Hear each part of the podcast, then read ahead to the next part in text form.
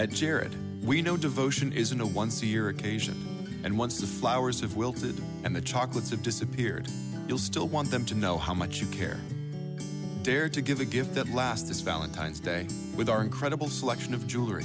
From delicate rose gold to bold black diamonds, Jared has hundreds of pieces under $299 and exclusive collections you won't find anywhere else. Shop online or find a store near you at jared.com and dare to be devoted.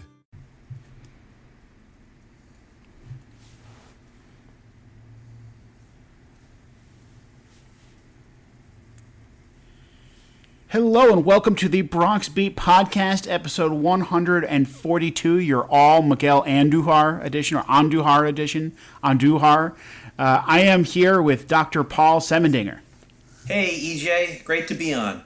Great, great to be on. I apologize in advance for mispronouncing for years Miguel Andujar's name, and I will do my best to get it right from here on out. Though I assure you, I will slip up throughout this podcast.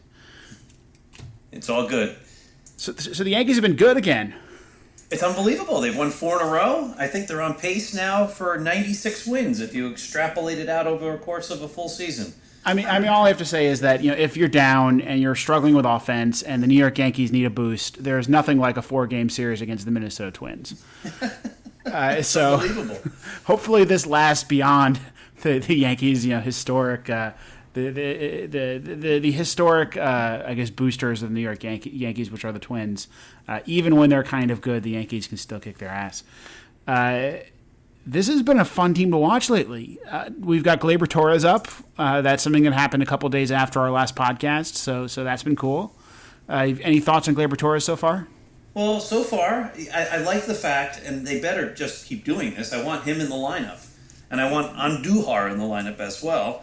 Uh, if they're going to bring these kids up, they need the playing time, and, and the, the thought has been that we want Gleyber Torres in the majors once he comes up to stay. And so run him out there, and let's see what he does. Yeah, the guy they seem to be willing to sit these last couple of games uh, when when there's a little bit of a roster crunch has been Tyler Austin. How do you feel about that? Should, should they also kind of be giving Tyler Austin that same priority as those other two guys, or is it okay to sit him for Neil Walker occasionally?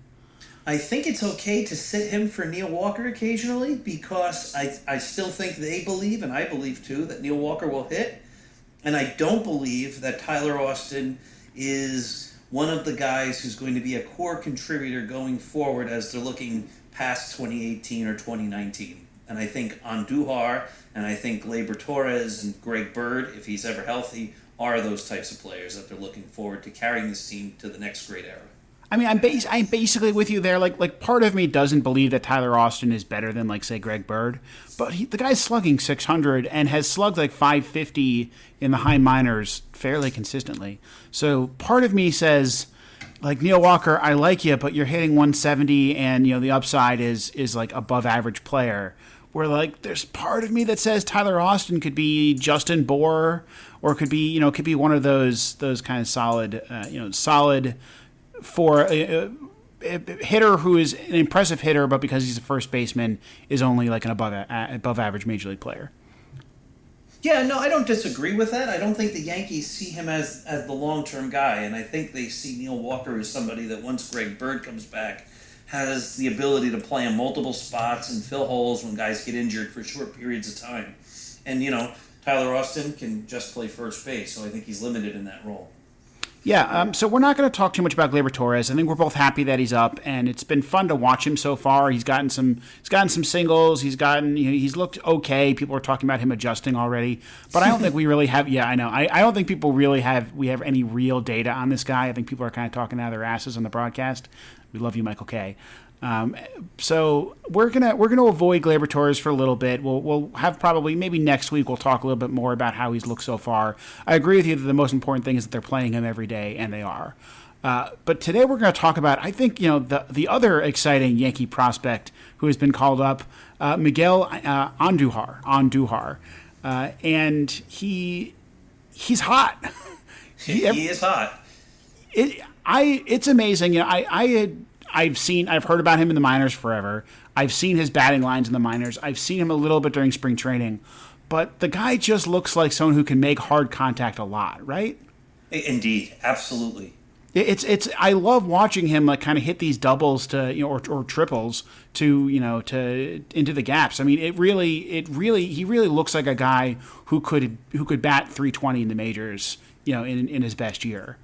Um, so my question for you is, how good is is he? Is he all star good, or is he you know guy who hangs around the majors for 10 years good? I think he's all star good.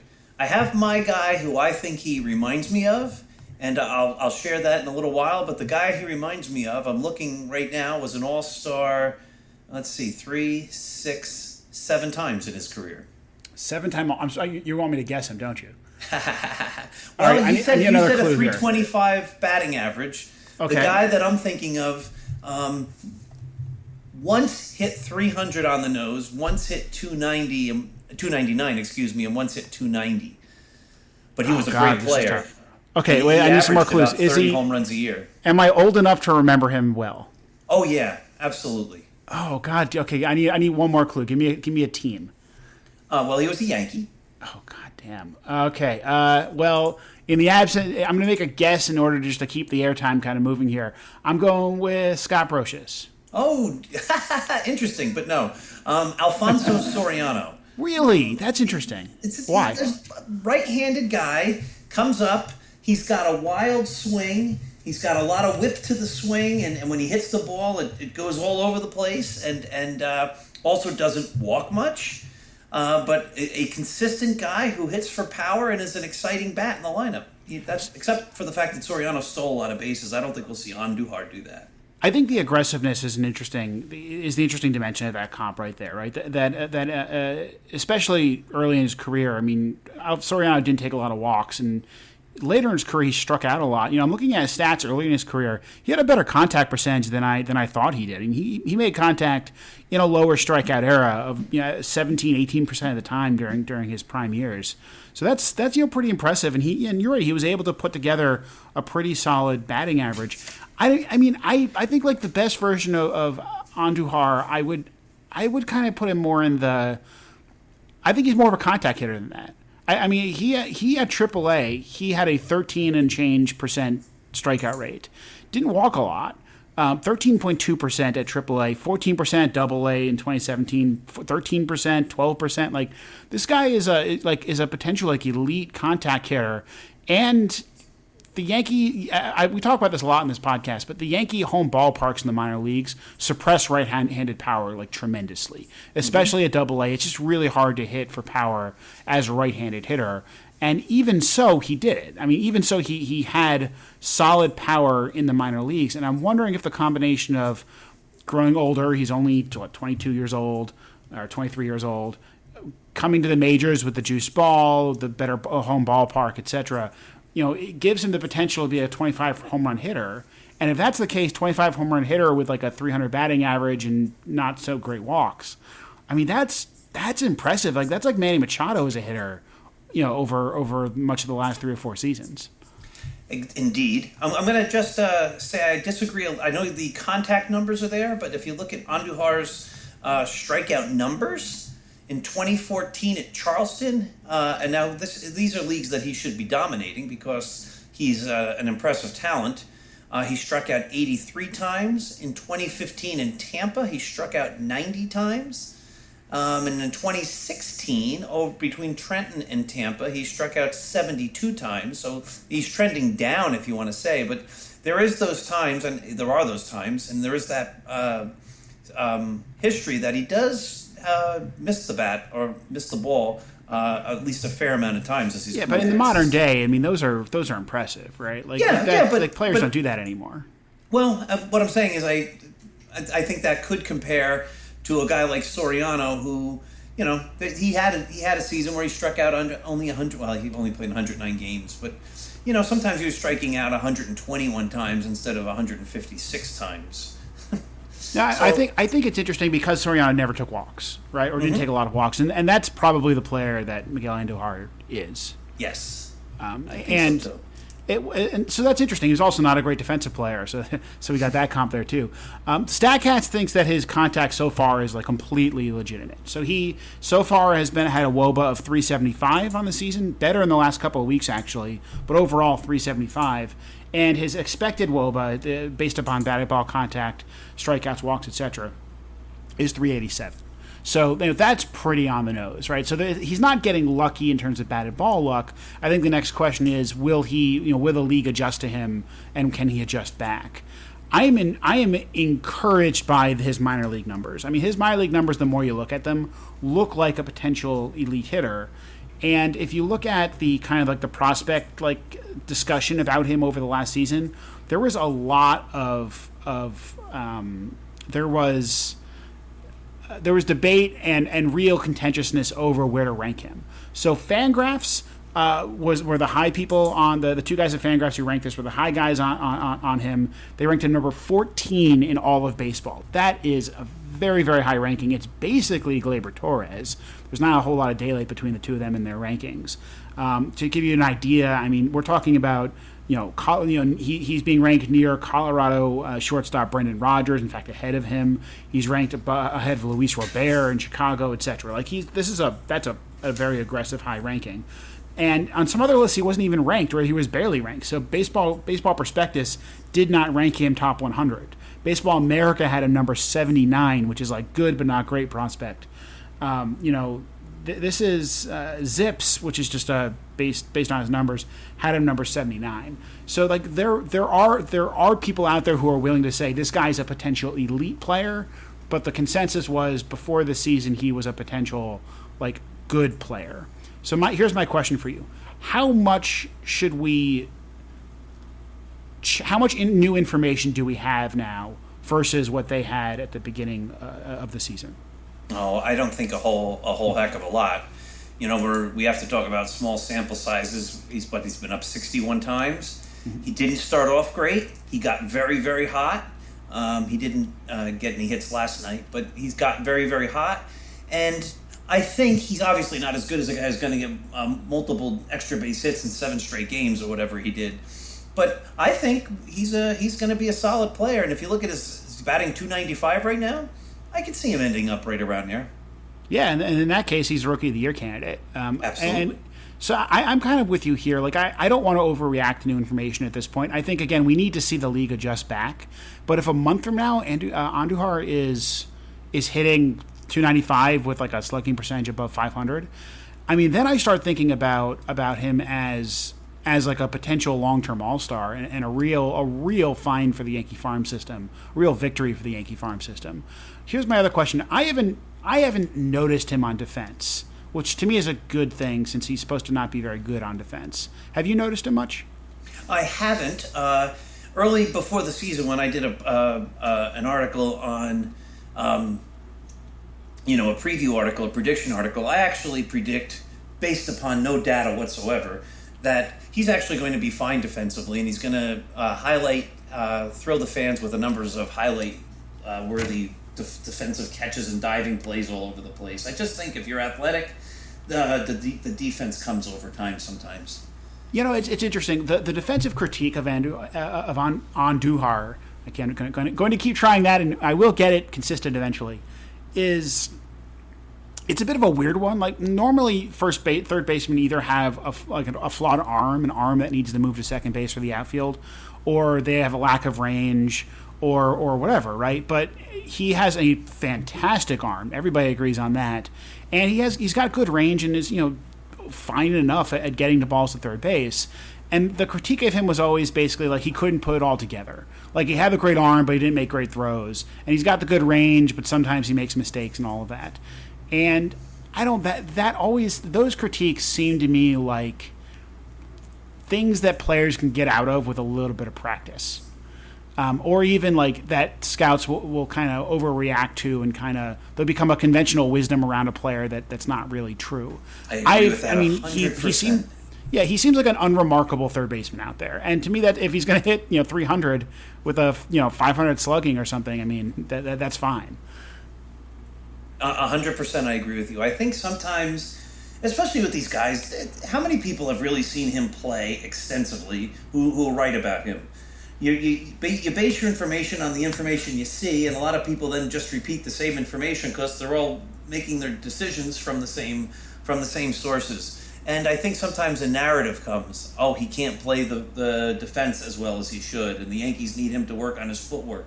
But footwork is something that a player can learn, and, and oftentimes do learn over the course of their career. And then guys who come up and they say they can't field, eventually, and again, I know gold gloves doesn't really mean you're a good defensive player, but eventually win gold gloves and become solid defenders and, and uh, contributors to a team on both sides of the ball.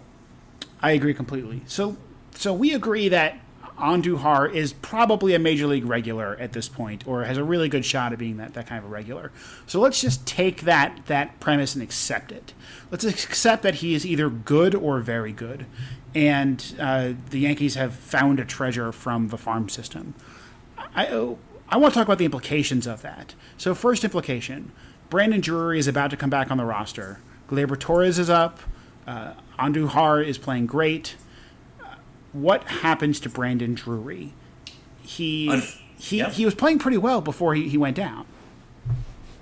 I think what the Yankees have to do with Drury is give him enough at bats and enough exposure to prove that he has this migraine thing behind him, and then I think he's trade bait. I, I don't think there's a place for him on the team. That's interesting. So he is uh, he is tradable right away, right? Because we, we trade for him, we didn't sign him who, what kind of what would you ask for in return? Let's let's assume he's got some value. What would you try to get for him? Wow, you you, you stumped me on that one because I, I, I have an I have an answer in my head. So if you want to, if I have stumped you, I can tell you what I'm th- what I think. I want to hear what you think. I think we need relief pitching. I think this team is really starting to look kind of thin in the bullpen, and it scares the crap out of me. And you know, this this is a team that had, you know, pro- was projected to be one of the best bullpens of all time coming into the season. And Kahnle is hurt, and we don't know if that shoulder injury is going to get better. And Dellin Betances sure as hell looks toast to me. And at that point, you start to be kind of oh, and Adam Warren is hurt and didn't look good before he was hurt. At some point, this, this the bullpen right now looks like you know Aroldis Chapman, Chad Green, an okay David Robertson, and a lot of question marks. And if you can trade someone like Brandon Drury for a relief pitcher, if you think that you know you've solved second and third base, I think it's a good idea. Um, I'm going to offer. I was listening to the broadcast last night. You, did you listen to the game or watch the game last night? I watched the game, but I have to be honest. I was also reading a book at the same time, so the sound was on and off. It, it's it's it's mid season. You got it. The, the baseball's on, on the on in the background. I get it, but I was listening intently, even though normally I'm also kind of like you, doing something else. And they were having this discussion, exact discussion we are having. What do you do about Brandon Drury? And they just took it as a given that Ronald Torreyes is not going down to the minors. And that just, I mean, we've talked about this on this podcast, just annoys me. Eh, like, Brandon Drury is a better player than Ronald Torreyes. Brandon Drury can play a lot of positions, and the positions that he can't play, like shortstop, the Yankees have other backups at that position, a la Gleyber Torres, who can play that as well. Brandon Drury would be a huge asset as essentially a backup infielder. He would be the best backup infielder in the American League East, maybe in in, in the American League as, as a whole if you if you had him fill that role. Like it's just it's it's like free wins over your competition to have a player who probably could be starting at second or third base as your backup because those guys are going to need playing time. You're going to want to rest people. Maybe you're going to want to sit uh, sit people against a tough a tough player, whatever. You know, coming off the bench late in the game, pinch hit, etc. And he could be that guy, and he would be great in that role, and he could be the guy in that role for the next three or four years that the Yankees the Yankees give 300 at bats per year to. Uh, absolutely. Now, if that's what they're going to do, I then then I don't trade him. Um, you know, but see, I, the thing is, I, am skeptical that they would do it. The, I think they think that Brandon Drury is a regular, or Brandon Drury thinks Brandon Drury is a regular. Well, I think so Brandon I think Drury your scenario is plausible. Um, but but the idea of Ronald Torreyes, I, have talked about this a lot. The Yankees, for whatever reason, and it's been three different managers now, seem to get excited about these light hitting middle infielders who um, you know, put up these crazy numbers for sh- uh, short periods of time. And, you know, Enrique Wilson, Luis Sojo, um, Miguel Cairo. And, yeah, I, you don't hitch your uh, wagon to Ronald Torreyes' great star or the fact that he seems to come through because over a long period of time, he's definitely not Brandon Drury. Yeah, and to like to his credit, he's hitting 400 right now. But I mm-hmm. mean, that that's that's batted ball luck, right? I mean, no one really thinks that that he's going to be that good going forward. And you know, if he goes down to the minors and he hits 350 for a month, you call him back up. Like it's not that hard. Correct. I, and the Yankees have always done that, and great teams have always done that. If you look at the history of the Yankees, there's all sorts of great players like Jerry Priddy, who was a phenomenal minor league hitter and came up at the same time with Phil Rizzuto, but he never made it into the majors uh, as, as a starter with the Yankees because there were other better players. You know, it's amazing how the difference between a position player and a relief pitcher in this spot. Like, if Ron Torreyes was like the same quality of player but a relief pitcher, he'd be up and down from the, he'd be Luis Cessa, right? He'd be up and down from the minors again and again and again. And teams are perfectly comfortable doing that with relief pitchers or even some kind of starting pitchers. But for some reason, for a bench player, maybe because he's like standing next to the team the whole time, like he, it, like I think that actually might literally be it. Like he is just present, and so he feels like a part of the team that you can't just send down to the minors. And you know, maybe maybe that makes it like just psychologically more difficult to do so. But he's clearly that player. Like he, he is a superfluous piece on on this roster. Um, you know, I, am I'm looking actually right now at a guy like Louis Sojo, who's like, you know, the Ronald Torreyes of the 90s. And he actually never really went down to the minors, which is interesting, even though he probably should have. So maybe, I don't know, maybe there is something to this, this weird theory. Could be. Um, you might be right on that. I don't know. I don't have an answer.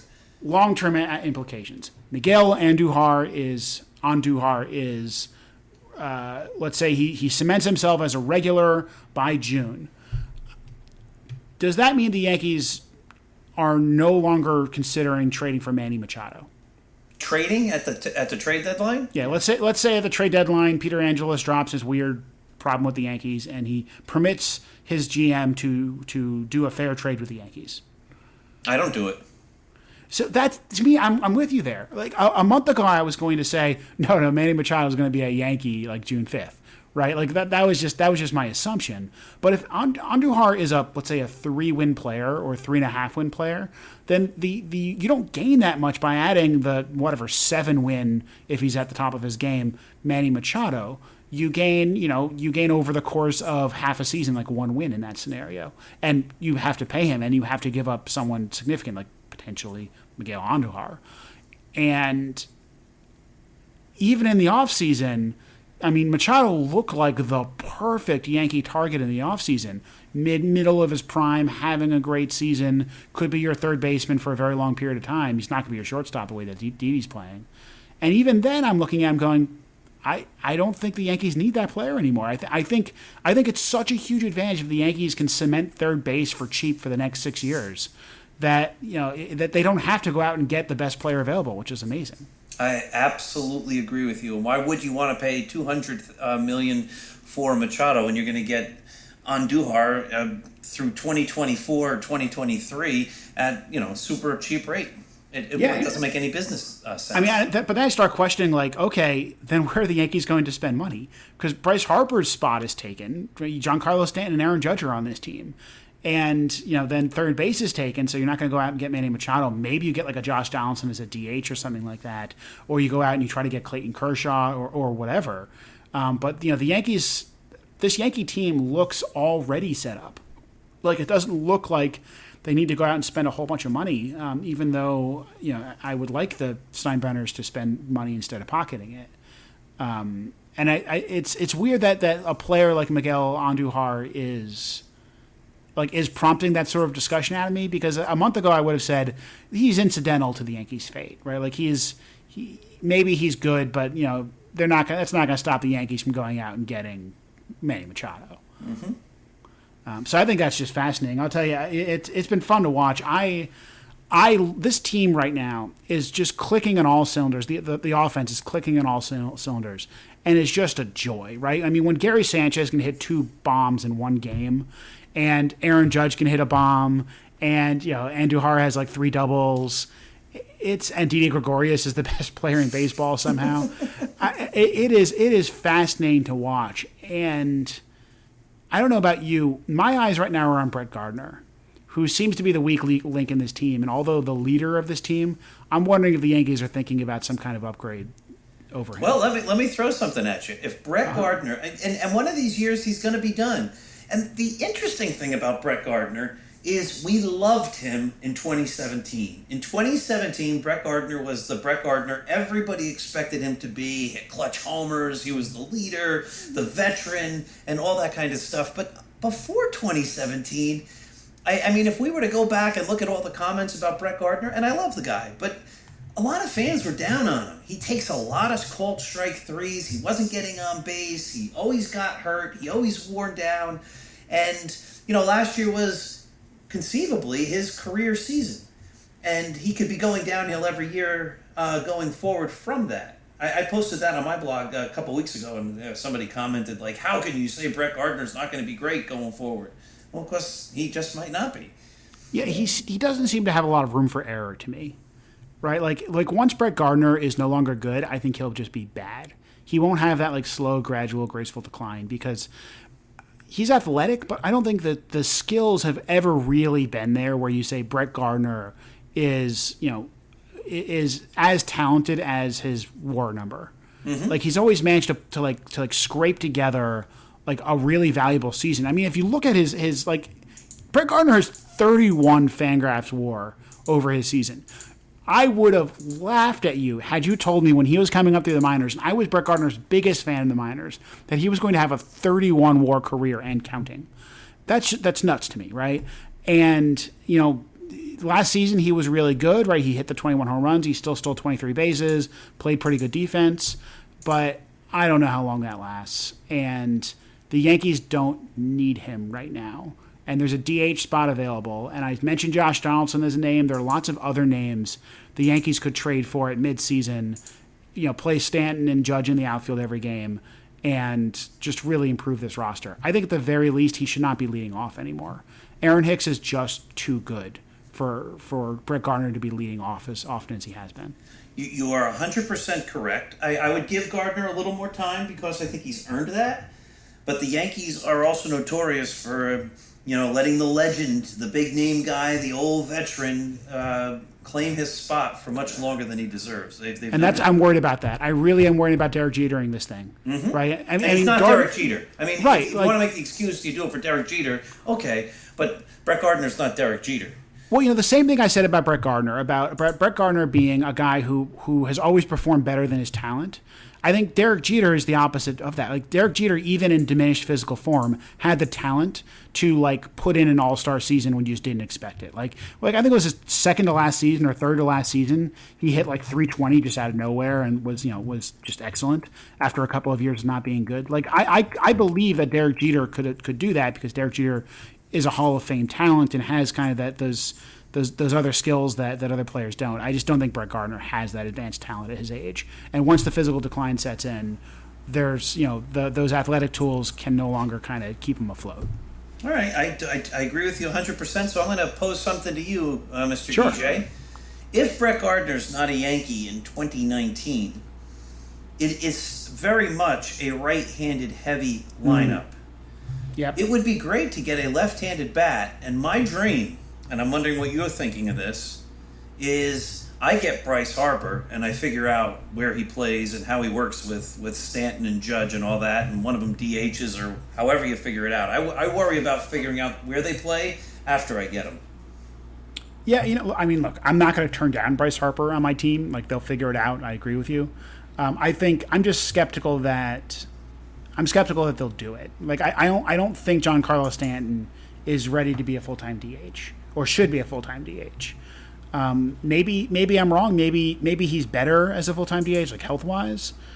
Uh, I think Bryce Harper is having right now an amazing start to his season. He has a 30% walk rate, which is like Barry Bonds' walk rate, and a 14% strikeout rate. He has Miguel peak Miguel Andujar's contact with a 30% walk rate. That's nuts. That's just that's just insane. And in Yankee Stadium, you're right. He's a left-handed hitter. He's going to hit a lot of home runs. This is a very much a righty-heavy lineup, and is especially with our new third our third baseman and our new second baseman, you know, will is looking like it will continue to be a a a, a righty-heavy lineup. I I'm getting I'm having more faith that Didi Gregorius as a left-handed hitter will be good for a long period of time, but not that much faith. I, I, have enough. I, I think his like Statcast thinks his performance so far is legit. I'm still a little bit skeptical that he's going to be a you know a, the number three hitter long term as a lefty. So they definitely got to get some left-handed power into this lineup. I just don't know where that comes from. Well, my vote is Bryce Harper. I, it, you know, I'll take it. Not my money. uh, uh, all right, Paul, thank you very much for joining me. My battery's about to run out, so we're going to have to end this episode at 30 minutes exactly, which is what we shoot for. Thank you, everybody else. This has been your Bronx Beat Podcast. At Jared, we know devotion isn't a once a year occasion. And once the flowers have wilted and the chocolates have disappeared, you'll still want them to know how much you care. Dare to give a gift that lasts this Valentine's Day with our incredible selection of jewelry. From delicate rose gold to bold black diamonds Jared has hundreds of pieces under $299 and exclusive collections you won't find anywhere else. Shop online or find a store near you at jared.com and dare to be devoted. At Jared, we know devotion isn't a once a year occasion, and once the flowers have wilted and the chocolates have disappeared, you'll still want them to know how much you care. Dare to give a gift that lasts this Valentine's Day with our incredible selection of jewelry. From delicate rose gold to bold black diamonds, Jared has hundreds of pieces under $299 and exclusive collections you won't find anywhere else. Shop online or find a store near you at jared.com and dare to be devoted.